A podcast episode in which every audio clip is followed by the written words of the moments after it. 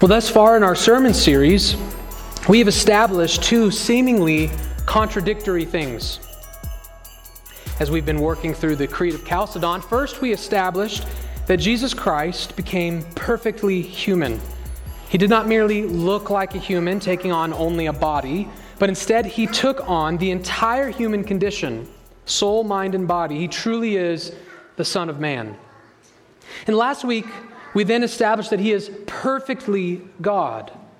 We saw that his title, Son of God, refers to the relationship he has with God, the Father, in eternity. He is eternally begotten of the Father, and this makes him entirely equal to God. We thus established that Jesus is both the Son of Man and the Son of God. But aren't those things at odds with each other? God is not a man, so how can Jesus be both God and man? I saw a YouTube video last week of a Christian man trying to evangelize a Muslim. And he opened up his Bible and he started reading a Bible verse. And in that Bible verse, it referred to Jesus as the Son of Man. And the Muslim stopped him and said, Whoa, whoa, whoa, whoa. Your Bible called Jesus the Son of Man. I thought he was supposed to be the Son of God. So which one is it?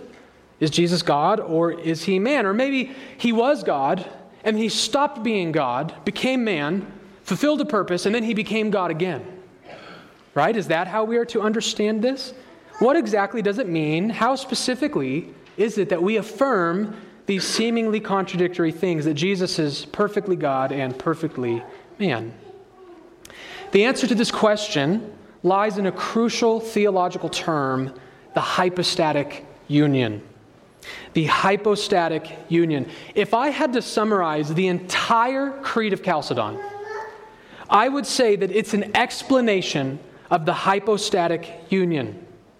The hypostatic union is the heart and soul of this entire creed that we're devoting so much time to. And because of that, the hypostatic union is actually the heart and soul of Christmas itself. What we celebrate at Christmas time is the incarnation of Jesus, but to understand the incarnation, you have to understand what is the hypostatic union.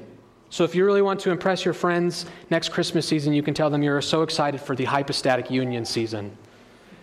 Christmas is the time to celebrate this union. And so that's why we're going to spend our next two weeks, our final two weeks, unpacking the hypostatic union.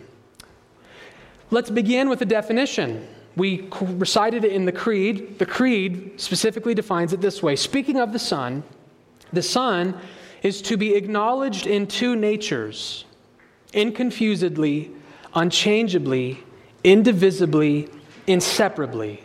The distinction of natures being by no means taken away by the union, but rather the property of each nature being preserved.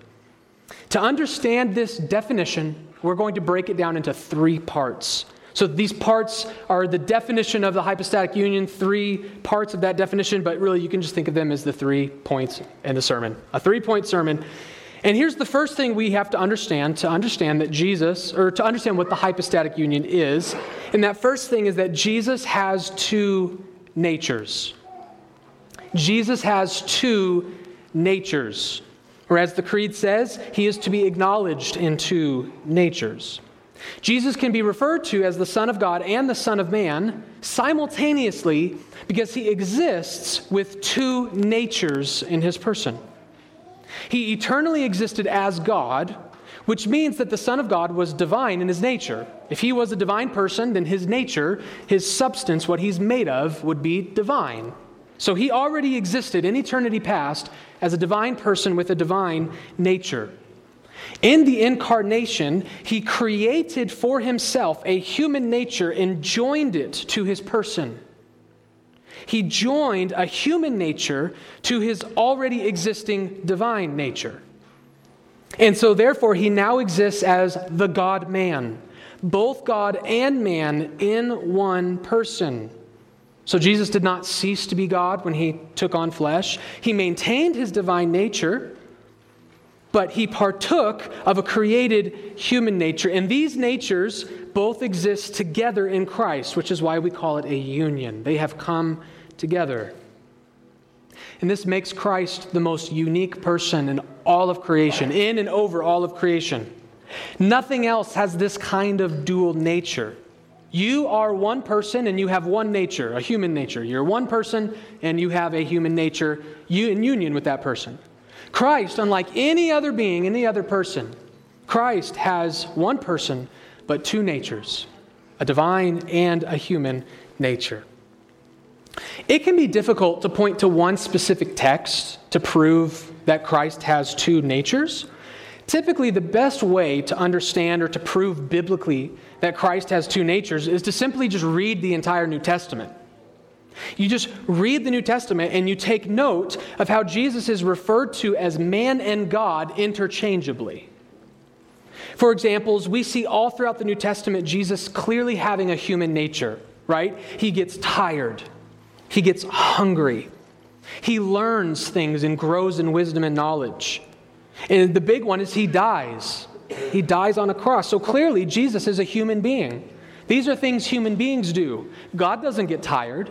God doesn't grow weary or get hungry or learn or die. Humans do those things. So clearly, Jesus Christ is human. But we also see the New Testament referring to the same person at the same time as being clearly divine. The text tells us in the New Testament that he existed in eternity. He has the power to forgive sins. He knows the hearts and thoughts of men. He performs miracles. He raised himself from the dead. These are things human beings can't do. These are human beings things human beings don't do. These are things that God does. And nevertheless, there are some specific texts though that we can turn to that I think will help us understand this portion of the creed and this important doctrine, the hypostatic union. But again, my encouragement to you is just as you read through the New Testament, especially the New Year's coming up, maybe you're doing a Bible reading plan, take note of how often the Bible will interchangeably, sometimes in the very same passages, refer to Jesus in human terms and in divine terms at the same time. But let's look at some texts that I think will help clarify this nonetheless. Turn to a text we've already turned to once before in this series Hebrews chapter 2. Hebrews chapter 2.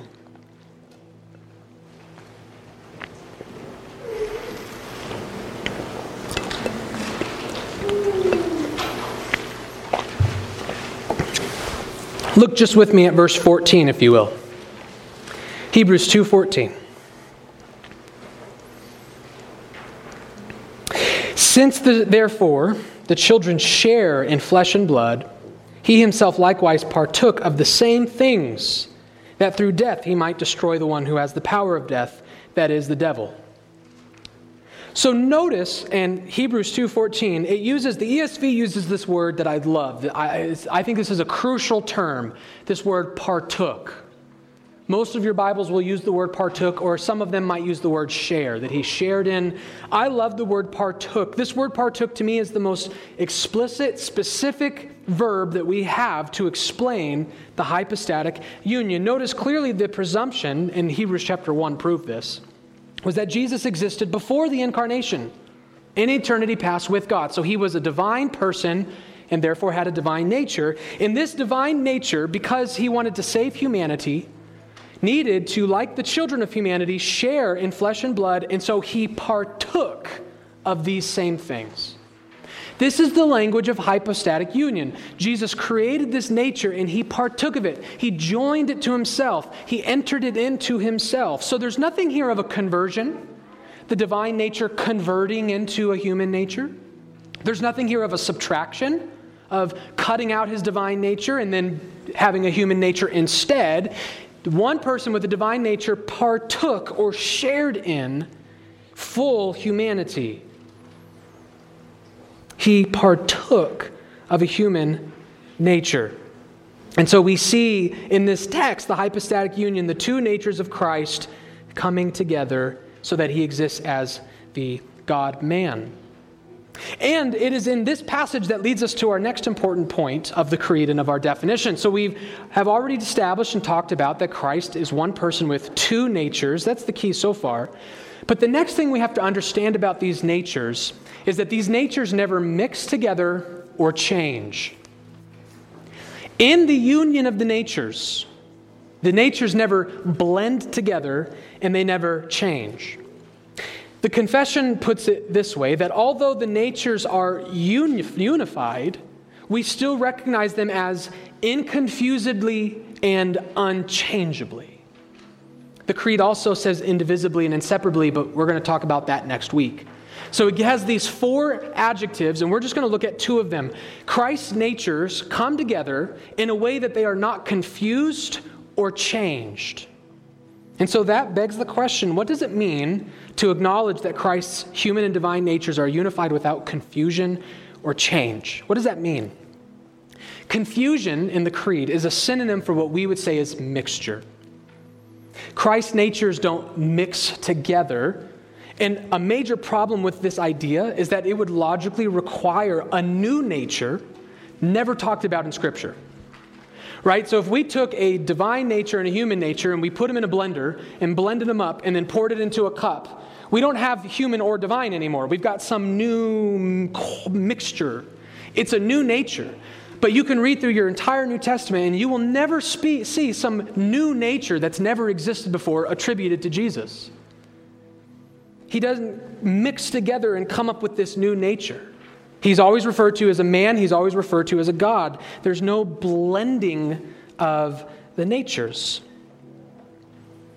And this is also why we say they are inconfusedly united. And this is also why we say then they are unchangeably united. Because once you begin that mixture process, you would inevitably change the two natures. Once nature one and nature two are blended together, Nature 1 is not what it was before the blending process, and neither is nature 2, right? So we have a new nature, and both of these natures, not only are they blended together, but then that would force them to fundamentally be changed. And therefore, at the end of the mixing process, Jesus would no longer have perfect humanity or perfect deity. He would be quasi human and quasi divine. And this is why we confess not just that his natures are unconfused, but they are unchanged. If, if you were to, to believe that, then essentially what you would be saying about Jesus is what the ancient Greeks said about Hercules. You would, you would really not believe in Jesus, you would believe in Hercules. Hercules was a mythical demigod of ancient Greece, and he could be thought of as sort of half man, half God. A blending of the gods with humanity, making him a demigod. Yeah, he's kind of God. He's got God powers, but he's also a mixture of man, so he's not fully God or fully man. That's how they recognized Hercules. But the Bible doesn't recognize Jesus as a demigod. He's kind of like God in some ways, he's kind of like man in some ways. You read through your New Testament, he is fully, perfectly human, exactly like we are. He is fully, perfectly God, completely equal to the Father. We cannot blend these things together. Now, I understand that using analogies like blending and Hercules kind of makes this sound like a far fetched, silly thing. But you need to know that this was actually a movement in church history. There were people who treated Jesus like a demigod, like a mixture of the human and divine nature. That's why this portion of the creed had to be written. Because they were trying to refute a heresy that we know today is Eutychianism. The creed here is trying to refute an important heresy known as Eutychianism. Eutychianism is named after a theologian and monk who lived from roughly 378 to 452, and his name was Eutychus. Now, Eutychus did not create Eutychianism. It existed a little bit before him, and there was a small movement. Regions believed in it. But because he was such a profound thinker and he was already a leader in the church, he already had a lot of authority and respect, he kind of became the, the, the main guy leading the movement. And so it ended up getting his name attached to it. And this is a heretical movement, the Eutychians. And Eutychus recognized in the Bible that Jesus is one person. He saw that clearly. The Bible doesn't talk about two Jesuses, like the Son of God in heaven, and then there's a Jesus on earth, and, and those two like tag team, like, hey, buddy, do you and me want to like come together for this cool mission? Sure, bro, I'll do it. And they come together, right? That he saw that's silly. There's only one Jesus. There's only one Son of God. So we've only got one person. And he also recognized that I can go to Bible passages that clearly present this person as God. John 1, Hebrews 1, Philippians 2, the list goes on and on and on. This guy is God, and there's only one person here, and this one person's God. But I can go to all these other passages clearly he's man. He is a human being. So, how do we make sense of this? And what Eutychius said was there's no way that a single person can have more than one nature. That doesn't make philosophical sense to me. So, he maintained Jesus Christ has to have only one nature. So, he's one person with one nature but he's both God and man. So, how do we have God and man? The only way to make sense of that at this point is to blend the natures together.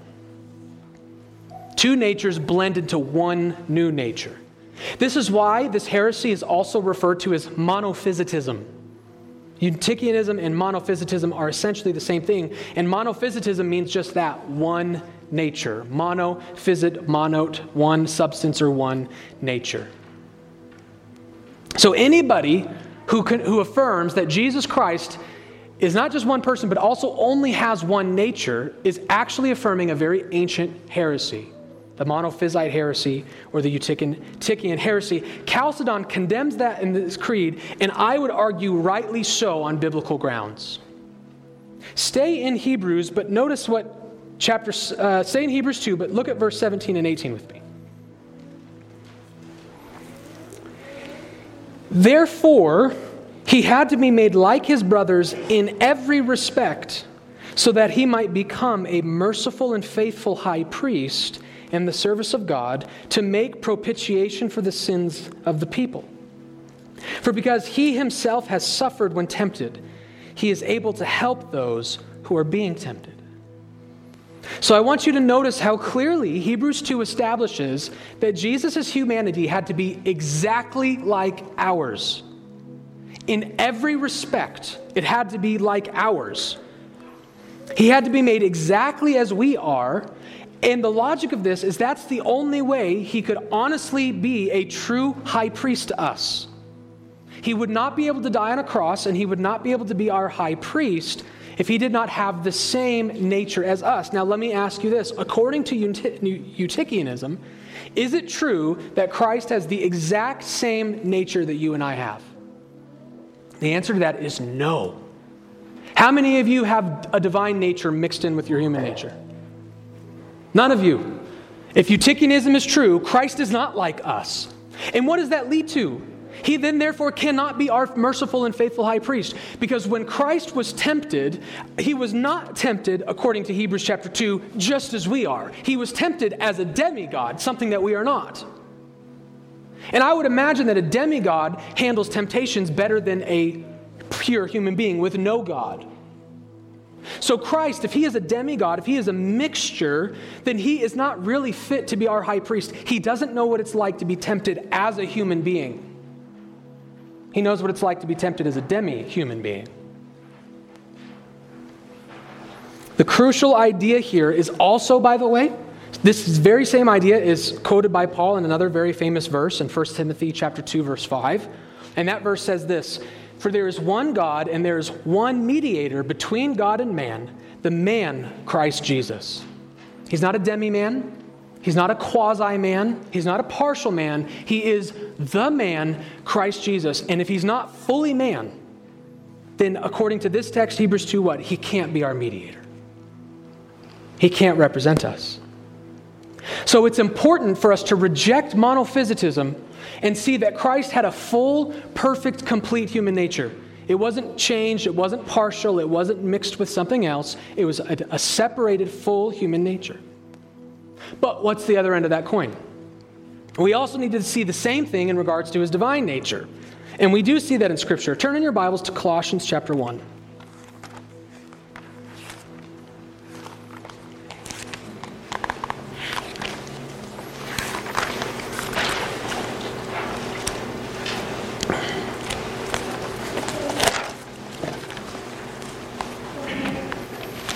Galatians, Ephesians, Philippians, Colossians, as I learned growing up, get everyone popcorn. Colossians chapter 1, beginning in verse 15 with me, please.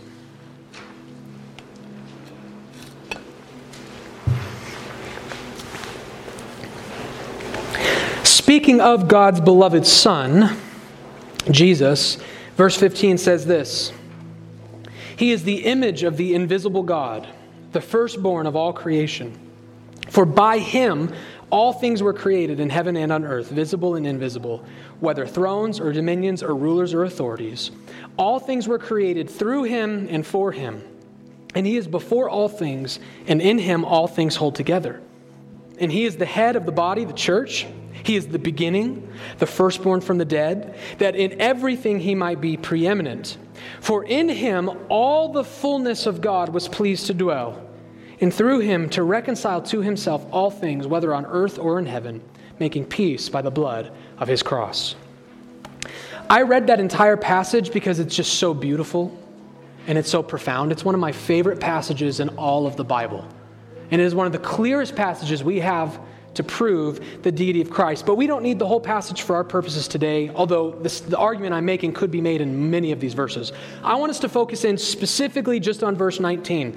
How does verse 19 describe Jesus? Is he a demigod? Is he quasi God? Is, the, is half of God in Christ? No. For in him all the fullness of God was pleased to dwell. Jesus is not lacking any divinity. His divinity has not been marred or changed or mixed by human humanity. He didn't take half of his divinity into the incarnation. However, you want to describe it, mixture, half, whatever, Jesus is fully God. The fullness of God dwells in Christ. This is not a mixture. He is fully man and fully God. So we have to see that these natures do not mix they remain distinct. They're unified, but they're distinct. And that leads us importantly to our final point that while these natures are unified, or forgive me, they are not mixed. That's our second point, that they're not mixed. And then our third point is that the natures are unified, therefore, we need to keep them distinct. They are not mixed, and therefore we need to keep them distinct. Uh, forgive me, that's point number three. The Creed puts it this way the distinction of natures being by no means taken away by the union.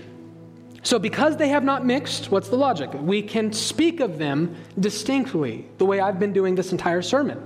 It's appropriate to distinguish between the natures that are in Christ. And I want to show you how comfortable the scriptures are doing this very thing. Turn in your Bibles to Romans chapter 1.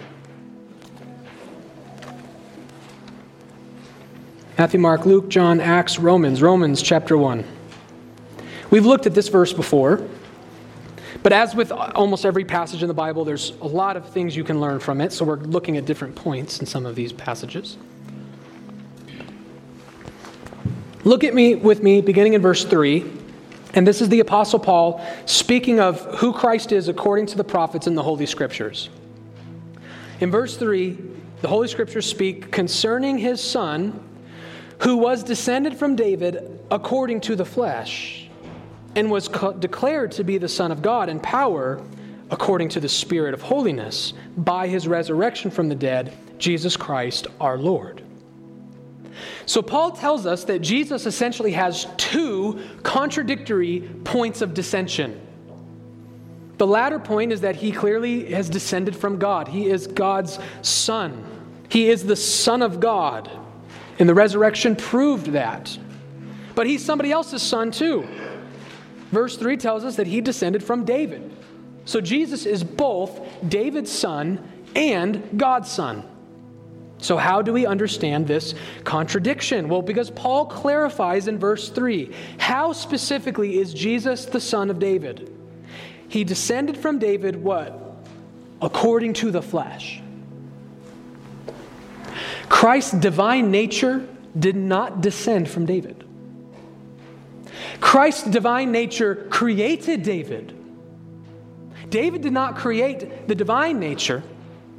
It's only according to his humanity that he is a true child of David. Paul does this very thing again in Romans. Turn to Romans chapter 9. Romans chapter 9, very famous chapter, and the beginning of the chapter is extremely famous because Paul begins by lamenting how many Israelites are not saved. We've got all of these Jews who have rejected their Messiah. And he laments that. He talks about how he would be willing to make himself accursed if it meant their salvation. It's really beautiful. And what he does is he wants to prove why the Israelite people are such an important people. Why do they matter so much? Why is it so specifically uh, sad that they, of all people, don't believe in Jesus? Well, here's why. Look at verse 4. Romans 9, verse 4. They are Israelites, and to them belong the adoption, the glory, the covenants, the giving of the law, the worship, and the promises. To them belong the patriarchs. Let's stop there. So that's a long list of really great things, of privileges, special blessings that the Israelite people have that nobody else has. But what is their keystone privilege? The thing Paul ends with what is the climaxing privilege of being an Israelite, a Jew? Verse 5, where we left off. To them belong the patriarchs, and from their race, according to the flesh, is the Christ, who is God over all, blessed forever. Amen. This is astonishing. Notice, we only have one Christ. He doesn't say that there's two Jesuses. There's one Christ, and He's God over all. He is the sovereign God. Jesus Christ is the sovereign God over all things. And yet, this Jesus Christ is said to have a race, an ethnicity. And so, Paul wants to clarify what he means by that. Jesus is an Israelite. He has a race, again, according to the flesh. Jesus existed in the beginning with God. He was God over all then too. And in the beginning, Jesus Christ didn't have a race. Let me ask you this rhetorically Is God Jewish? How would you answer that question? If someone came up to you and just on the street randomly and said, Is God Jewish? How would you answer that question? Without the two natures of Christ, I don't know how you do it. Jesus is God, Jesus is Jewish, therefore, God is Jewish. That's, that's logical. That works. But we have this problem. The Holy Spirit is God. The Holy Spirit is not Jewish. God is not Jewish. And yet, here we have Paul in the same verse. He's both Jewish and God. Why? Because Paul keeps the natures distinct. He is Jewish according to the flesh. His divine nature does not have a race. God is not Jewish. He is not black, white, brown, Asian, or Arab. In these two passages from Romans, Jesus' natures are distinguished. They are unified in one person, but they are distinguished. And that's exactly what the Creed says. And the Creed takes us even further, reminding us even more clearly what it means to distinguish between the natures. The Creed adds this little saying but rather the property of each nature being preserved. If you want to understand what does it look like in my daily life to be able to distinguish between the natures, the answers of the creed is to keep the property of each nature tied to that nature. You're thinking, okay, you've just used the word nature a lot. I don't understand what you're saying. Here's what I'm saying more clearly Jesus' human nature has attributes or properties, things that human beings do. His divine nature also has attributes or properties, things that God does. And what we can't do is because the natures aren't mixed, we cannot take the properties from one nature and apply them to the other. Let me give you a, a, one of my favorite examples of this. You don't have to turn there, we're not going to read it, but in John chapter 13 and into the beginning of 14, Jesus tells his disciples that soon he is going to go to a place where they cannot follow. They are following him now, but soon he will depart from them and he will go to a place they cannot go. And he tells them very clearly, You can't follow me, you won't be with me anymore. This makes them very sad, but he comforts them by promising to send the Spirit in his stead. And then he also comforts them by promising, One day I will return and I will take you to that place and you will be with me again. So, John 14 very clearly establishes that at the ascension, Jesus goes away from the disciples. They're not together anymore. So, what does that mean for us? That means it is biblical to say, you, me, Redeemer Christian Fellowship, Jesus is not with us right now. He's not here. He has gone to a place very clearly we cannot go. we are not with Jesus right now. The Bible is very clear about this. Jesus is in heaven, we are in Roswell. Jesus is at the right hand of God the Father, we're in a building. We are not with Jesus. That's why we need the Spirit, because He's gone. But notice Jesus said something else to His disciples before His ascension. Matthew chapter 28. What did He promise His disciples before He went to that place where they cannot go and be with Him? What did He promise them? I will be with you to the end of the age. So I'm going to a place where you cannot come, but I'll be with you. So you're not with me, but you are with me. How do we make sense of this? Here's how we make sense of this because the properties of each nature remain distinct. Jesus' human nature is not with us right now, it's in heaven. But because he has a second distinct nature, a divine nature, which is omnipresent, he can be everywhere at one time. So Jesus, in one sense, is not in this room right now. But in a very another equally real sense, Jesus is among us. He is with us until the end of the age. Though physically, he is not here. So, what are we doing? We're keeping the properties of each nature distinct. What would happen if we made Jesus' human nature omnipresent? Jesus' human nature exists everywhere. What would happen? We would die. There'd be no room for us. Because his part of his human nature is a human body. So if his human nature is omnipresent, his body has to be everywhere. And if his body is everywhere, there's no room for me and you. We would die. His human nature is not omnipresent. But he has an omnipresent nature. So, in one sense, we can affirm Christ is not here right now. I can't touch him. I can't see him. I can't talk to him. He's not with us, but I'll be with him one day. And in the same breath, we can, without contradicting, say Christ is very much present in this room with us today. His body is not, his divine nature is. Just to give a, a couple other examples, when Jesus got hungry, it would be inappropriate to say, God can get hungry. Can God the Father get hungry? Can God the Holy Spirit get tired and need a nap? Can Satan march up to heaven and take a sword and kill God the Father? None of these things can happen. God doesn't get hungry, God doesn't get tired.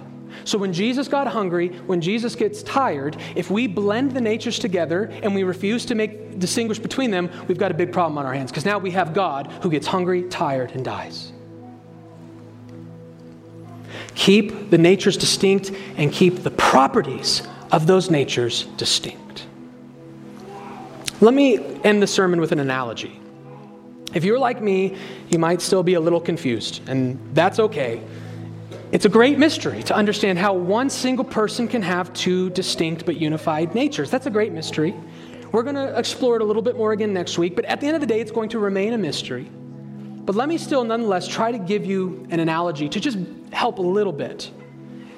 Many theologians have appealed to our own makeup as human beings to try to both help us better understand the hypostatic union. And here's what I want to do I want to use this analogy for two purposes.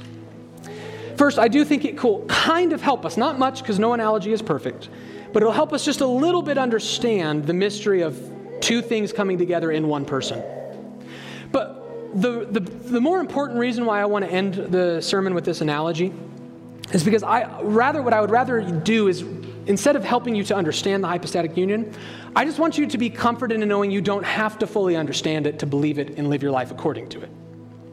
In other words, I think many people, when they hear me constantly say things like, well, this is a mystery, this is a mystery, this is a mystery, you might immediately want to jump into this, well, then it must be nonsensical. Like, is calling this a mystery the same thing as saying it just doesn't make sense? It's a contradiction, it's unworkable. I'm not saying that. And, and, I, and I think this analogy will help you see that there are things that we don't understand fully, but we don't immediately jump to, well, then therefore they're not true. And here's how your own identity as a human being, I think, kind of helps does those two things. Now, we are not like Christ. We don't have two natures, we only have one nature.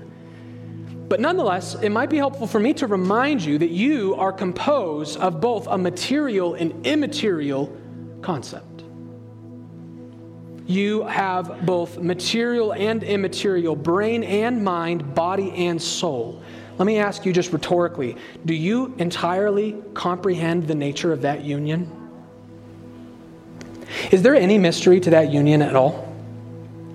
If you say no, then I'm just going to ask you one of these days, I'll bring up a chalkboard or a whiteboard, and I'll have you come up and sketch to us the exact mechanism that the soul interacts with the body.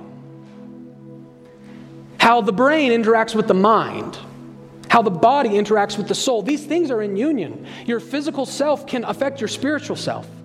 Your spiritual self can affect your physical self. These things are in union. And notice what we don't do we don't treat you like you're two different people.